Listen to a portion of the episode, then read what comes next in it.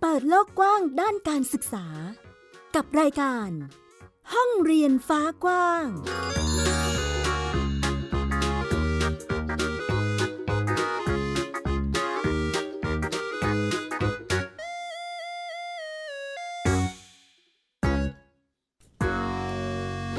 สวัสดีค่ะ ติดตามรายการห้องเรียนฟ้ากว้างกับมิวอัยดาสนศรีเช่นเคย มีมาอัปเดต เรื่องราวข่าวสารด้านการศึกษา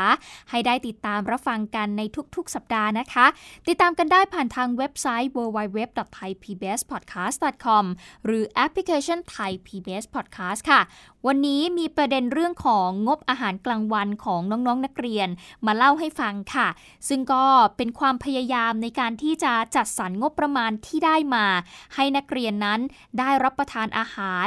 ที่ เหมาะสมแล้วก็ได้รับโภชนาการตามวัยของเขามากที่สุดเท่าที่จะทำได้ เป็นโรงเรียนในจังหวัดอุทัยธานีค่ะ และล่าสุดนะคะทางคณะรัฐมนตรีก็มีมติ ที่จะเพิ่มเงินอุดหนุนรายหัวให้กับนักเรียนตั้งแต่ระดับชั้นประถมศึกษา ไปจนถึงระดับอาชีวศึกษาเลยทีเดียว ส่วนเรื่องราวจะเป็นอย่างไรไปติดตามกันค่ะ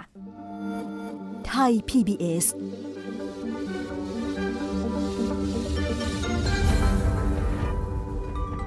ติดตามเรื่องของการบริหารจัดการงบประมาณอาหารกลางวันให้กับนักเรียน ได้รับประทานอาหารที่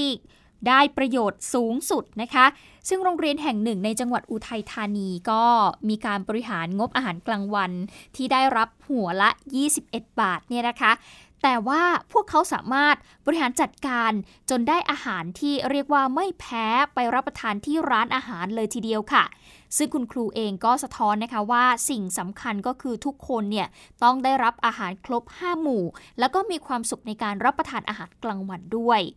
ซึ่งเมนูของน้องๆนนักเรียนที่โรงเรียนบ้านเพชรน้ำพึ่งอำเภอลานสักจังหวัดอุทัยธานีนั้น เขาก็ได้รับประทานอาหารที่ โอ้เมนูน่าสนใจนะ คุณผู้ฟังอย่างเช่นเซี่ยงไฮ้ผัดซอสสุกี้อ่าเรียกว่าเป็นเมนูที่ไม่ค่อยคุ้นเคยสักเท่าไหร่นะในยุคของดิฉันนะคะ แล้วก็มีขนมปังหน้าหมู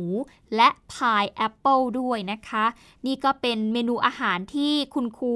พยายามที่จะรังสรรค์ให้เด็กๆ ได้รับประทานกัน ซึ่งคุณครูปัทมาพรนพรัตน์เองก็บอกค่ะว่าทางโรงเรียนเนี่ยได้รับเงินสนับสนุนงบประมาณอาหารกลางวันจากทางสำนักงานคณะกรรมการการศึกษาขั้นพื้นฐาน หรือว่าสพทค่ะ ซึ่งเมนูอาหารไทย ฝรั่งจีนเนี่ย ก็เกิดจากการเรียนรู้ผ่านทาง YouTube หรือว่าค้นหาทาง Google นะคะ ซึ่งในทุกๆเช้าคุณครูเขาก็จะมาคลุกวงในกันค่ะ มาร่วมกันรังสรรค์เมนูก่อนที่คุณครูนั้นจะขึ้นไปสอน แล้วก็ให้แม่ครัวนี่แหละ มาแตะมือนะคะ ไปทำอาหารแล้วก็เสิร์ฟให้กับนักเรียนในมื้ออาหารกลางวัน เดี๋ยวเราไปฟังเสียงแนวคิดนี้กับคุณครูปัทมาพรกันค่ะ โรงเรียนของเราดำเนินโครงการอาหารกลางวัน โดยใช้วัตถุดิบที่ได้มาจากการใช้งบประมาณหลักของรัฐบาลก็คือ 21 บาทต่อคนต่อวันนะคะ ซึ่งใน 21 บาทนี้เรามีนักเรียนทั้งหมด 105 คนค่ะ เราก็จะได้งบจากรัฐบาลวันละ 2,205 บาท แล้วเราก็ได้นำเงินที่มีผู้มีอุปการะคุณนะคะ สนับสนุนเพิ่มเติมในแต่ละวัน เช่น เป็นวันเกิดหรือวันทำบุญครบรอบ หรือวันพิเศษต่างๆ จะมีผู้สนับสนุนเพิ่มเติมมาเป็น 500 1,000 2,000 3,000 ครูก็นำงบประมาณส่วนนี้ หรือวัตถุดิบที่ผู้ปกครองปลูกเอง มีผักปลอดสารพิษหรือวัตถุดิบที่ผู้มีอุปการะคุณส่งมาให้นะคะ เราก็นำทุกอย่างมารวมกัน แล้วก็จัดสรรอาหารให้สมกับงบประมาณที่ได้รับ ให้สมกับวัตถุดิบที่ได้มา กลายเป็นอาหารกลางวันหน้าตาแปลกใหม่ที่เด็กๆ ชอบ แล้วก็มีความสุขที่ได้รับประทาน นักเรียนส่วนใหญ่ของโรงเรียนบ้านเพชรน้ำพึ่งเนี่ยนะคะ ส่วนใหญ่เขามีฐานะยากจนค่ะ มื้ออาหารที่โรงเรียนก็เลยกลายเป็นที่พึ่งให้กับผู้ปกครองนะคะ รวมทั้งเป็นแรงผลักดันให้โรงเรียนเนี่ยพยายามที่จะบริหารงบอาหารกลางวันที่ได้หัวละ 21 บาทนั้นให้เกิดประโยชน์สูงสุด เพื่อที่เด็กๆนั้นเขาจะได้รับอาหารครบห้าหมู่ อร่อยด้วยนะคะ แล้วก็เด็กๆมาโรงเรียนก็มีความสุขไปด้วยค่ะ ถ้าเป็นต้มจืดผักกาดขาว เราจะไม่ทำผักกาดขาวธรรมดาที่หั่นหั่นแล้วก็ใส่แค่หมู เราจะนำผักกาดขาวมาห่อหมู แล้วผูกด้วยต้นหอม เพื่อแบบว่าฝึกให้เด็กๆเขามีแรงจูงใจในการทานผักว่ามีอะไรซ่อนอยู่ข้างในหน้าอะค่ะ พอวันพุธจะเป็นอาหารจานเดียว เช่น ข้าวหมูแดง ข้าวมันไก่ข้าวขาหมู หรือเป็นอาหารแบบว่าท้องถิ่นภาคเหนือภาคใต้มีข้าวยำมีน้ำพริกอ่องข้าวเหนียวส้มตำจะอยู่วันพุธค่ะ พอเป็นวันพฤหัสจะเป็นเมนูอาหารทะเล เพราะว่าวันพฤหัสเนี่ยที่ลานสักอะค่ะ จะมีตลาดนัด ซึ่งเขาจะมีอาหารทะเลสดๆ มาจากมหาชัย ครูก็จะไปซื้ออาหารทะเลที่สดๆ มาให้แม่ครัวทำเป็นอาหารทะเล เพราะว่าส่วนใหญ่แล้วนักเรียนไม่ค่อยได้ทานค่ะ จังหวัดเราไม่มีทะเล ก็เลยอยากให้เขาได้รับไอโอดีน เพื่อป้องกันโรคคอพอกในปีงบประมาณ 2564 ทางคณะกรรมการการศึกษาขั้นพื้นฐานเองนะคะ โดยสำนักงานกองทุนเพื่อโครงการอาหารกลางวัน ก็ได้มีการจัดสรรงบประมาณจำนวน 92 ล้านบาท กระจายไปยังโรงเรียนในสังกัดสพทจำนวนกว่า 2,452 โรงเรียนค่ะ เพื่อสร้างโอกาสและก็ความเท่าเทียมทางโภชนาการให้กับนักเรียนประถมศึกษา ในทุกสังกัดทั่วประเทศนะคะ ก็เป็นความพยายามของทางคุณครูนะที่พยายามจะจัดสรรงบประมาณที่ได้มาให้นักเรียนนั้น ได้รับประโยชน์สูงสุดค่ะ ล่าสุดคุณผู้ฟังขามีเรื่องมาเล่าให้ฟัง เพราะว่าทางคณะรัฐมนตรีเนี่ย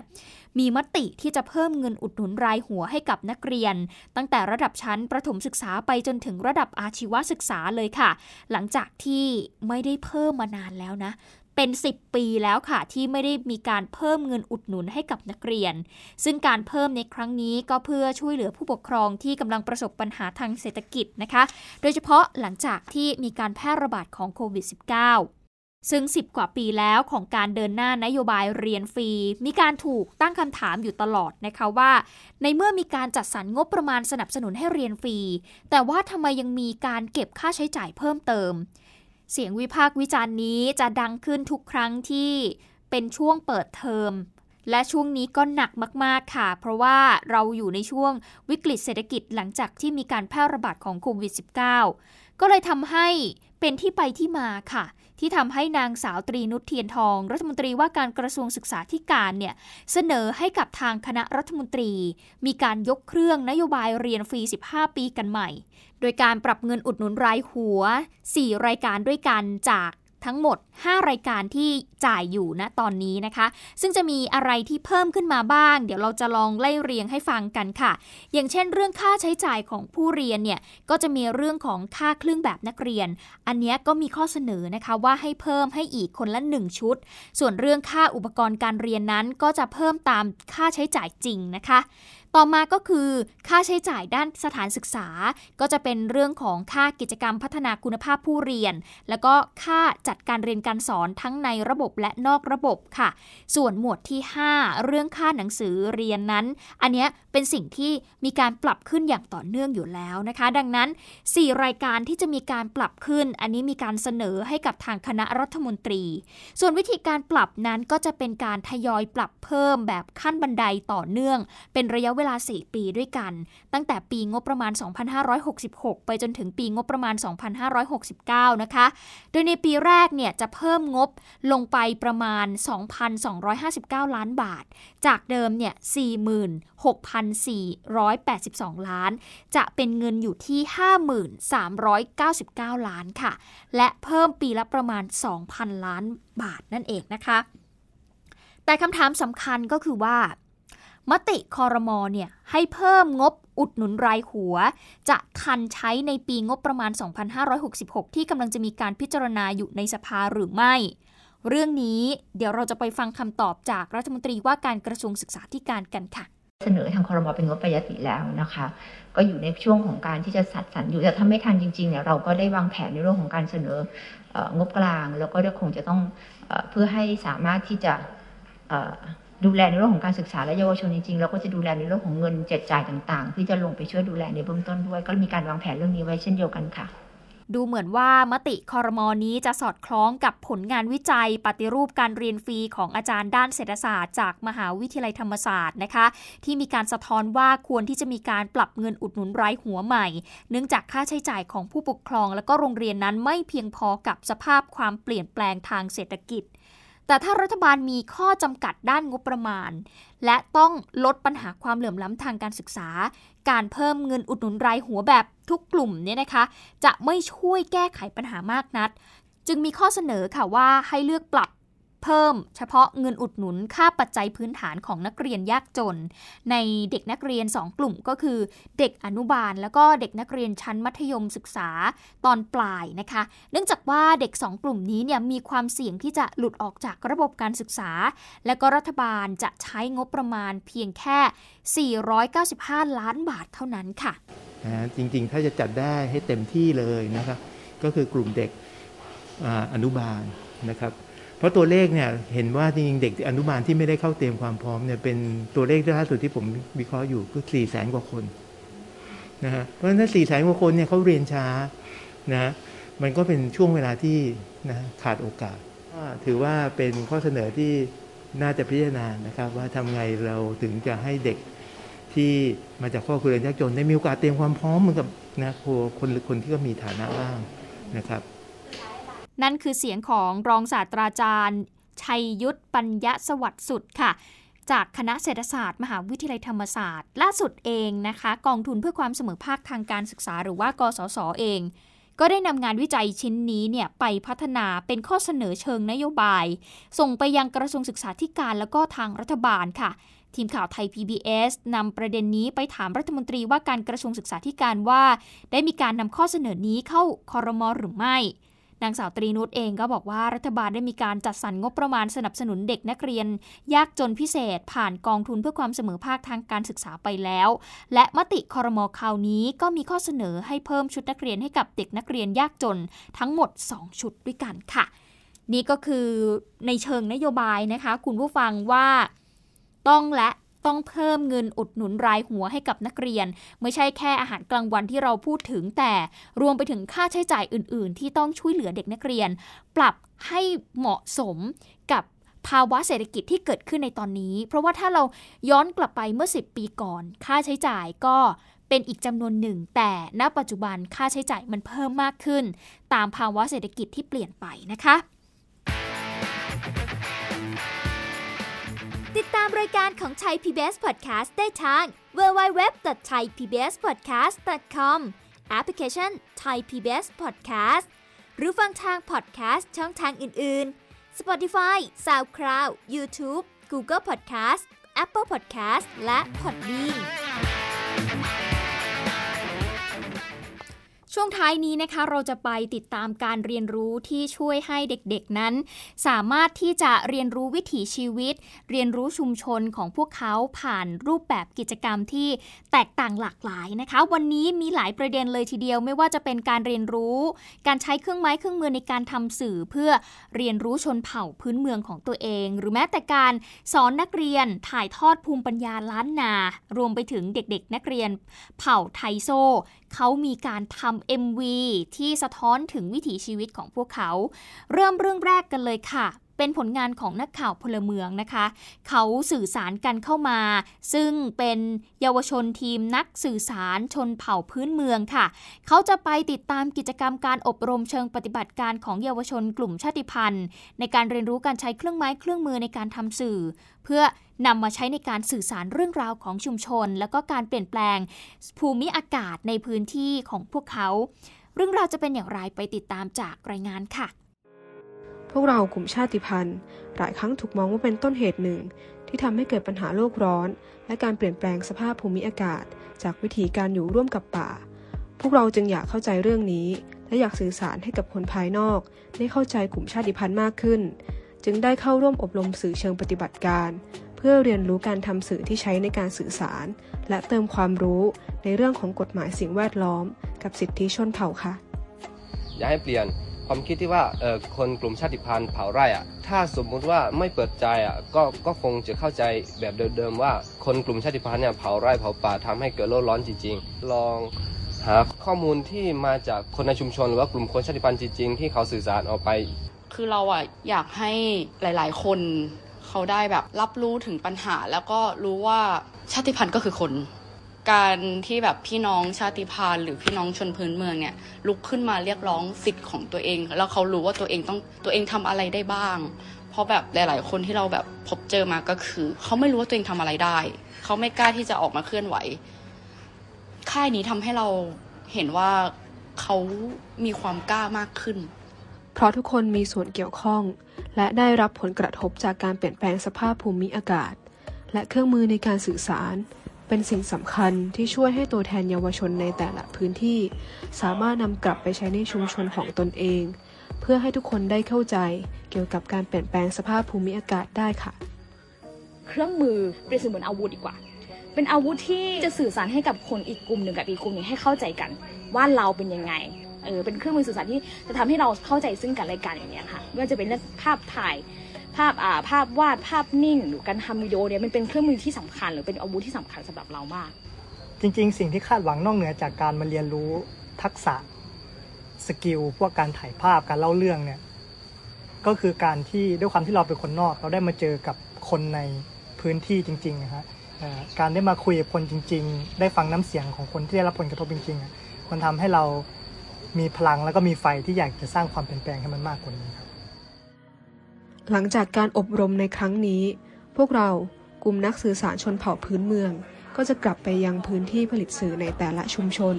เพื่อสื่อสารเรื่องราวของกลุ่มชาติพันธุ์ที่คอยปกป้องผืนป่า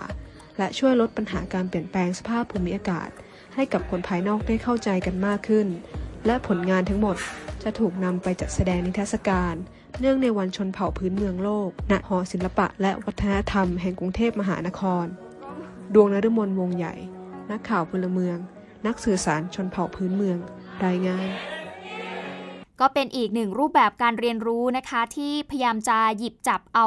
สิ่งใหม่นะคะ นั่นก็คือเรื่องของการทำสื่อ เพื่อเป็นเครื่องมือในการช่วยให้พวกเขานั้นเรียนรู้ชุมชนของตนเอง ไปกันอีกหนึ่งพื้นที่ค่ะ ไปกันที่จังหวัดเชียงใหม่นะคะ ที่นี่เขามีความพยายามที่จะสืบทอดภูมิปัญญา แล้วก็ส่งต่อองค์ความรู้ทางวัฒนธรรมของคนอดีต ให้กับเด็กๆ เยาวชนรุ่นใหม่ เรียกว่าเป็นสิ่งที่กำลังถูกท้าทายจากโลกยุคใหม่เลยทีเดียวค่ะ เพราะว่าตอนนี้เด็กหลายคนเริ่มไม่สนใจแล้วว่าวัฒนธรรมหรือวิถีชีวิตในยุคก่อนนั้นเป็นอย่างไร แต่คุณสมคารเคลือบุญค่ะ เขาบอกว่าที่อำเภอแม่ริมจังหวัดเชียงใหม่เนี่ยยังมีคุณครูภูมิปัญญาคนหนึ่งที่พยายามจะถ่ายทอดภูมิปัญญาเหล่านี้ให้กับคนรุ่นใหม่อยู่ โดยการเป็นอาสาสอนเด็กๆ แล้วก็เยาวชนแบบไม่มีค่าใช้จ่ายเลย เดี๋ยวเราจะไปติดตามบรรยากาศ ส่วนหนึ่งของการเรียนการสอนของคุณครูท่านนี้กันค่ะ กลวยดอกไม้ที่ทำจากใบตอง เป็นหนึ่งในผลงานของนักเรียนโรงเรียนบ้านสาลาอำเภอแม่ริมจังหวัดเชียงใหม่ ที่จัดทำขึ้นระหว่างเรียนวิธีการทำโดยมีนางสาวสมศรีคำโพ ครูภูมิปัญญาล้านนาที่อาสามาสอนให้ นอกจากนั้น กระทงหรือสตวงที่ทำจากกาบใบกล้วย โดยกั้นเป็นช่องไว้ใส่ทั้งอาหารและสิ่งของ เพื่อใช้ในพิธีกรรมต่างๆ ตลอดจนการทำตุงกระดาษ เพื่อใช้ในประเพณีสงกรานต์และลอยกระทง ก็ถูกนำมาถ่ายทอดให้กับนักเรียนได้เรียนรู้ด้วย ครูภูมิปัญญาล้านนาบอกว่า ปัจจุบัน วิถีวัฒนธรรม และภูมิปัญญาที่สืบทอดกันมาอย่างยาวนาน นับวันจะสูญหายไปกับการเวลา เนื่องจากคนรุ่นใหม่ ไม่นิยมสืบทอด จึงมีแนวคิดนำความรู้ที่สืบทอดมาจากบรรพบุรุษ สอนให้นักเรียนในพื้นที่ พื่อให้นำไปประยุกต์ใช้ในวิถีชีวิต และประกอบอาชีพในอนาคต ตลอดจนสืบทอดภูมิปัญญาล้านนา ไว้ไม่ให้สูญหาย อยากสืบทอดให้เด็กมันทำเป็นอะค่ะเพราะว่ามันจะสูญไปเนาะเออ เพราะว่าประเพณีเรายังอยู่เนาะเออตายปุ๊บบ้านเราก็ยังมีอยู่ เออต้องใช้ต้องใช้หลายอย่างงานอะไรบ้างครับที่ใโอ้เหรอมงคลอะพงมงคลได้หมด ได้ทั้งภูมิปัญญาของจากชาวบ้าน เพื่อที่จะมาต่อยอดในอาชีพในชีวิตประจำวันและอนาคตได้ค่ะ โรงเรียนบ้านศาลา มีนักเรียน 737 คน ในจำนวนนี้กว่าร้อยละ 20 เป็นนักเรียนกลุ่มชาติพันธุ์ ผู้อำนวยการโรงเรียนบอกว่าที่ผ่านมาได้เน้นย้ำเรื่องความเท่าเทียมกัน ทุกคนมีความสำคัญ และมีสิทธิเท่าเทียมกันหมด เพื่อไม่ให้เกิดความเหลื่อมล้ำโดยการเรียนการสอนจะมุ่งเน้นด้านทักษะวิชาชีพ เพื่อให้นักเรียนนำไปต่อยอดในอนาคตได้ เพื่อให้เด็กได้สืบทอดประเพณีวัฒนธรรมเก่าๆ เพราะว่าเดี๋ยวถ้าเรายัง ไม่มีการให้ปราชญ์ชาวบ้านหรือภูมิปัญญามาสอนนักเรียนให้เกิดการเรียนรู้ฮีดเหล่านี้ก็จะสูญหายไป ซึ่งจริงๆแล้วนะ่ะเด็กควรจะรู้แล้วก็นำไปสืบทอดต่อไปเพื่อให้เกิดเป็นภูมิปัญญาที่จะส่งต่อรุ่นสู่รุ่นต่อไปในอนาคตค่ะ วิถีวัฒนธรรมและภูมิปัญญาที่สืบทอดกันมาอย่างยาวนาน นับวันจะเสื่อมสลายไปกับการเวลา การเรียนการสอนที่มุ่งเน้นให้เด็กและเยาวชน ได้เรียนรู้เพื่อนำความรู้และประสบการณ์ไปต่อยอด และประยุกต์ใช้ในอนาคต จึงเป็นแนวทางสำคัญ ที่จะช่วยสืบสารวัฒนธรรมและภูมิปัญญาให้คงอยู่ต่อไปได้ สมครานเครือบุญ ไทย PBS รายงานเป็นความพยายามของคุณครูนะคะที่ไม่อยากจะให้ เรียกว่าภูมิปัญญาและก็องค์ความรู้ต่างๆ ทางวัฒนธรรมของคนในอดีตเนี่ยหายไปดังนั้นจะต้องส่งต่อนะคะ ให้กับคนรุ่นใหม่ ให้พวกเขาได้รู้ว่า ในอดีตนั้นเป็นอย่างไรเพื่อให้ตนเองนั้นได้ตระหนักถึงลากเงาที่ที่พวกเขาได้เติบโตมาด้วยเหมือนกันนะคะ ไปต่อกันที่จังหวัดสกลนครกันบ้างค่ะ นักเรียนที่นี่เขามีการบอกเล่าเรื่องราวประวัติศาสตร์ของตนเอง ผ่านบทเพลงบ้านเกิดเมืองนอน ซึ่งกระตุ้นให้คนรุ่นใหม่นั้นหันมาศึกษาวัฒนธรรม ประเพณีพื้นบ้านรวมไปถึงการอนุรักษ์ภาษาโซ่ ภาษาพูดและเขียนของตนเอง ซึ่งเรียกว่าตอนนี้ ใกล้จะเลือนหายไปแล้วนะคะ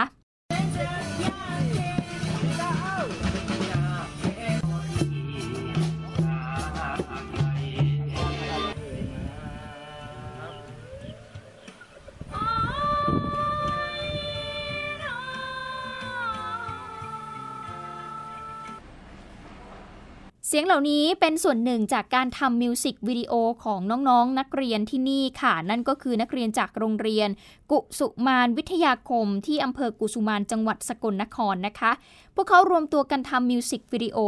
ตามโครงการเสริมสร้างความรักความสามัคคีของคนในชาติผ่านบทเพลง เพื่อเข้าชิงชนะเลิศระดับกองทัพบกค่ะ เยาวชนที่ทราบว่าได้รับการคัดเลือกเป็นตัวแทนภาคอีสานต่างก็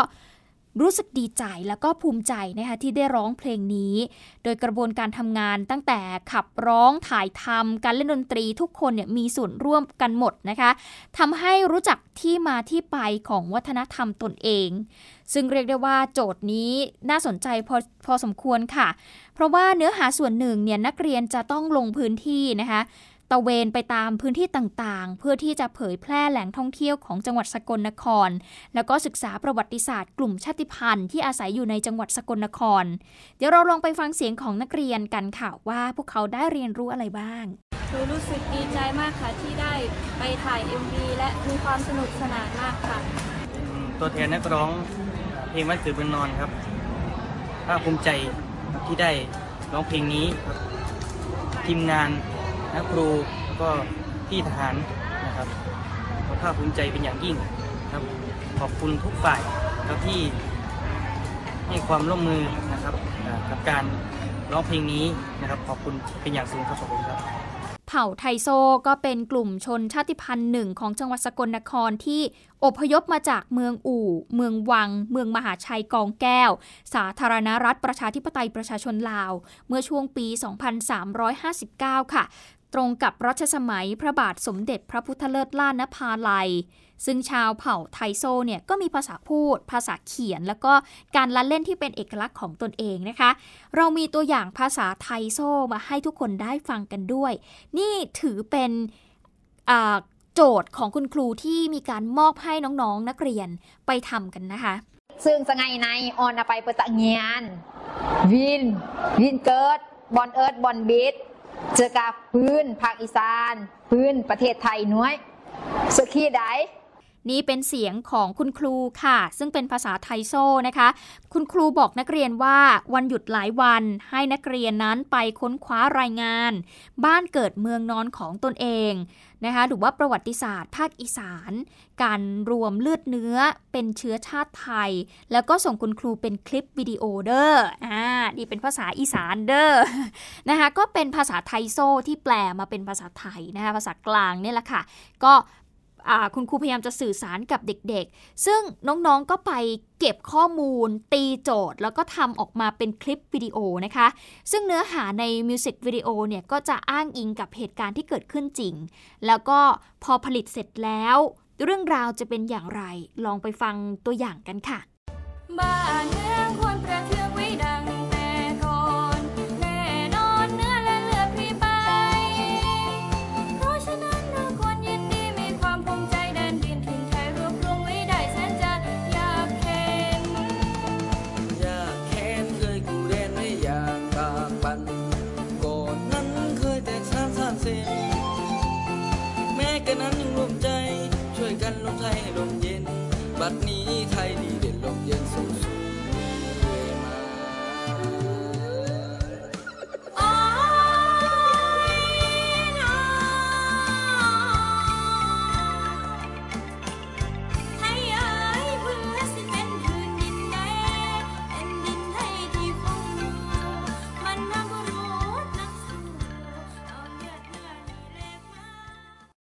โครงการเสริมสร้างความรักความสามัคคีของคนในชาติ ผ่านบทเพลง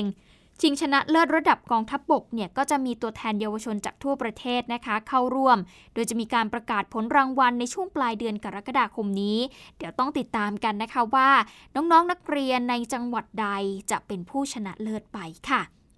ส่งท้ายกับอีกหนึ่งเรื่องราวค่ะ คุณผู้ฟังเป็นการส่งเสริมพื้นที่ให้เด็กและเยาวชนนั้น ได้ใช้เวลาว่างให้เกิดประโยชน์ และก็ยังเกิดรายได้อีกด้วย เพราะว่าเจ้าของร้านนมสดในจังหวัดนครราชสีมา เขาเปิดพื้นที่ให้นักเรียนและก็เยาวชนเนี่ยได้แสดงความสามารถด้านการร้องเพลง เพื่อหารายได้เป็นทุนการศึกษาค่ะ ซึ่งก็ได้รับความสนใจจากนักเรียนนักศึกษาเนี่ยหมุนเวียนมาแสดงดนตรี แล้วก็สร้างสีสันให้กับร้านได้เป็นอย่างดี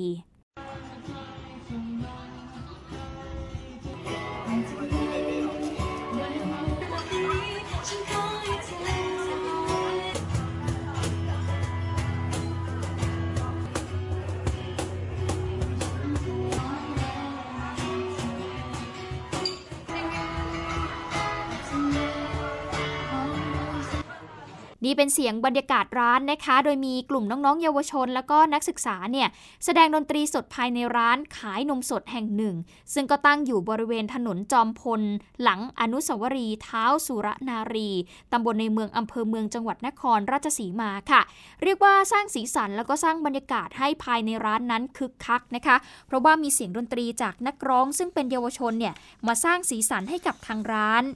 ซึ่งนางสาวนัทชุดาจำรัดประเสริฐค่ะ ซึ่งเป็นผู้จัดการร้านนมสดก็บอกว่าร้านนมสดเนี่ยนะคะเจาะกลุ่มลูกค้า ซึ่งเป็นนักเรียนนักศึกษา ก็เลยอยากจะเปิดโอกาสให้กับเยาวชนที่มีความสามารถทางด้านดนตรีเนี่ยได้มีเวทีในการแสดงความสามารถ แล้วก็เล่นดนตรีภายในร้าน เพื่อสร้างบรรยากาศให้กับลูกค้า แล้วก็สร้างรายได้เสริมให้เป็นทุนการศึกษาค่ะ โดยจะเปิดให้เยาวชนนั้นมาเล่นดนตรีในทุกๆ วันศุกร์เสาร์ตั้งแต่เวลา2องทุ่มไปจนถึง4ี่ทุ่ม ซึ่งหลังจากเปิดให้น้องๆนนักศึกษามาเล่นดนตรีที่ร้านเนี่ยโอ้โหเรียกว่าได้รับความสนใจจากลูกค้า แล้วก็ทำให้ยอดขายเนี่ยเพิ่มสูงขึ้นอีกด้วยนะคะ เรียกว่าเป็นการเปิดพื้นที่ที่เป็นประโยชน์ให้กับน้องๆนนักเรียน พื้นที่ที่จะได้โชว์ศักยภาพเนี่ยมันถือเป็นโอกาสทองของเด็กๆ เลยก็ว่าได้ ในยุคที่มีการแพร่ระบาดของโควิด -19 อย่างที่ทราบกันดี เรามีโอกาสน้อยมากนะคะ ที่จะมีเวทีให้น้องๆนนั้นไปโชว์ศักยภาพ แต่ว่าช่วงนี้ดีขึ้นมาหน่อยค่ะ เพราะว่า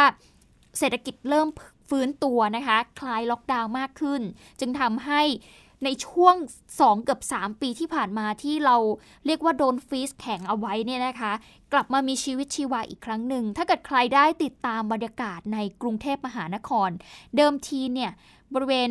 สยามใช่ไหมคะ พื้นที่นี้เรียกว่าเป็นพื้นที่ยอดฮิตของเด็กๆเลย เด็กๆวัยรุ่นเนี่ยนะคะเขาไปเดิน แต่พอโควิดมาปุ๊บทุกอย่างเงียบหาย ตอนนี้กลับมาคึกคักอีกครั้ง แล้วก็มีบรรยากาศของการเล่นดนตรีสดเนี่ยแหละค่ะ ที่ช่วยสร้างบรรยากาศ แล้วก็ทำให้เด็กๆคึกคักกลับมา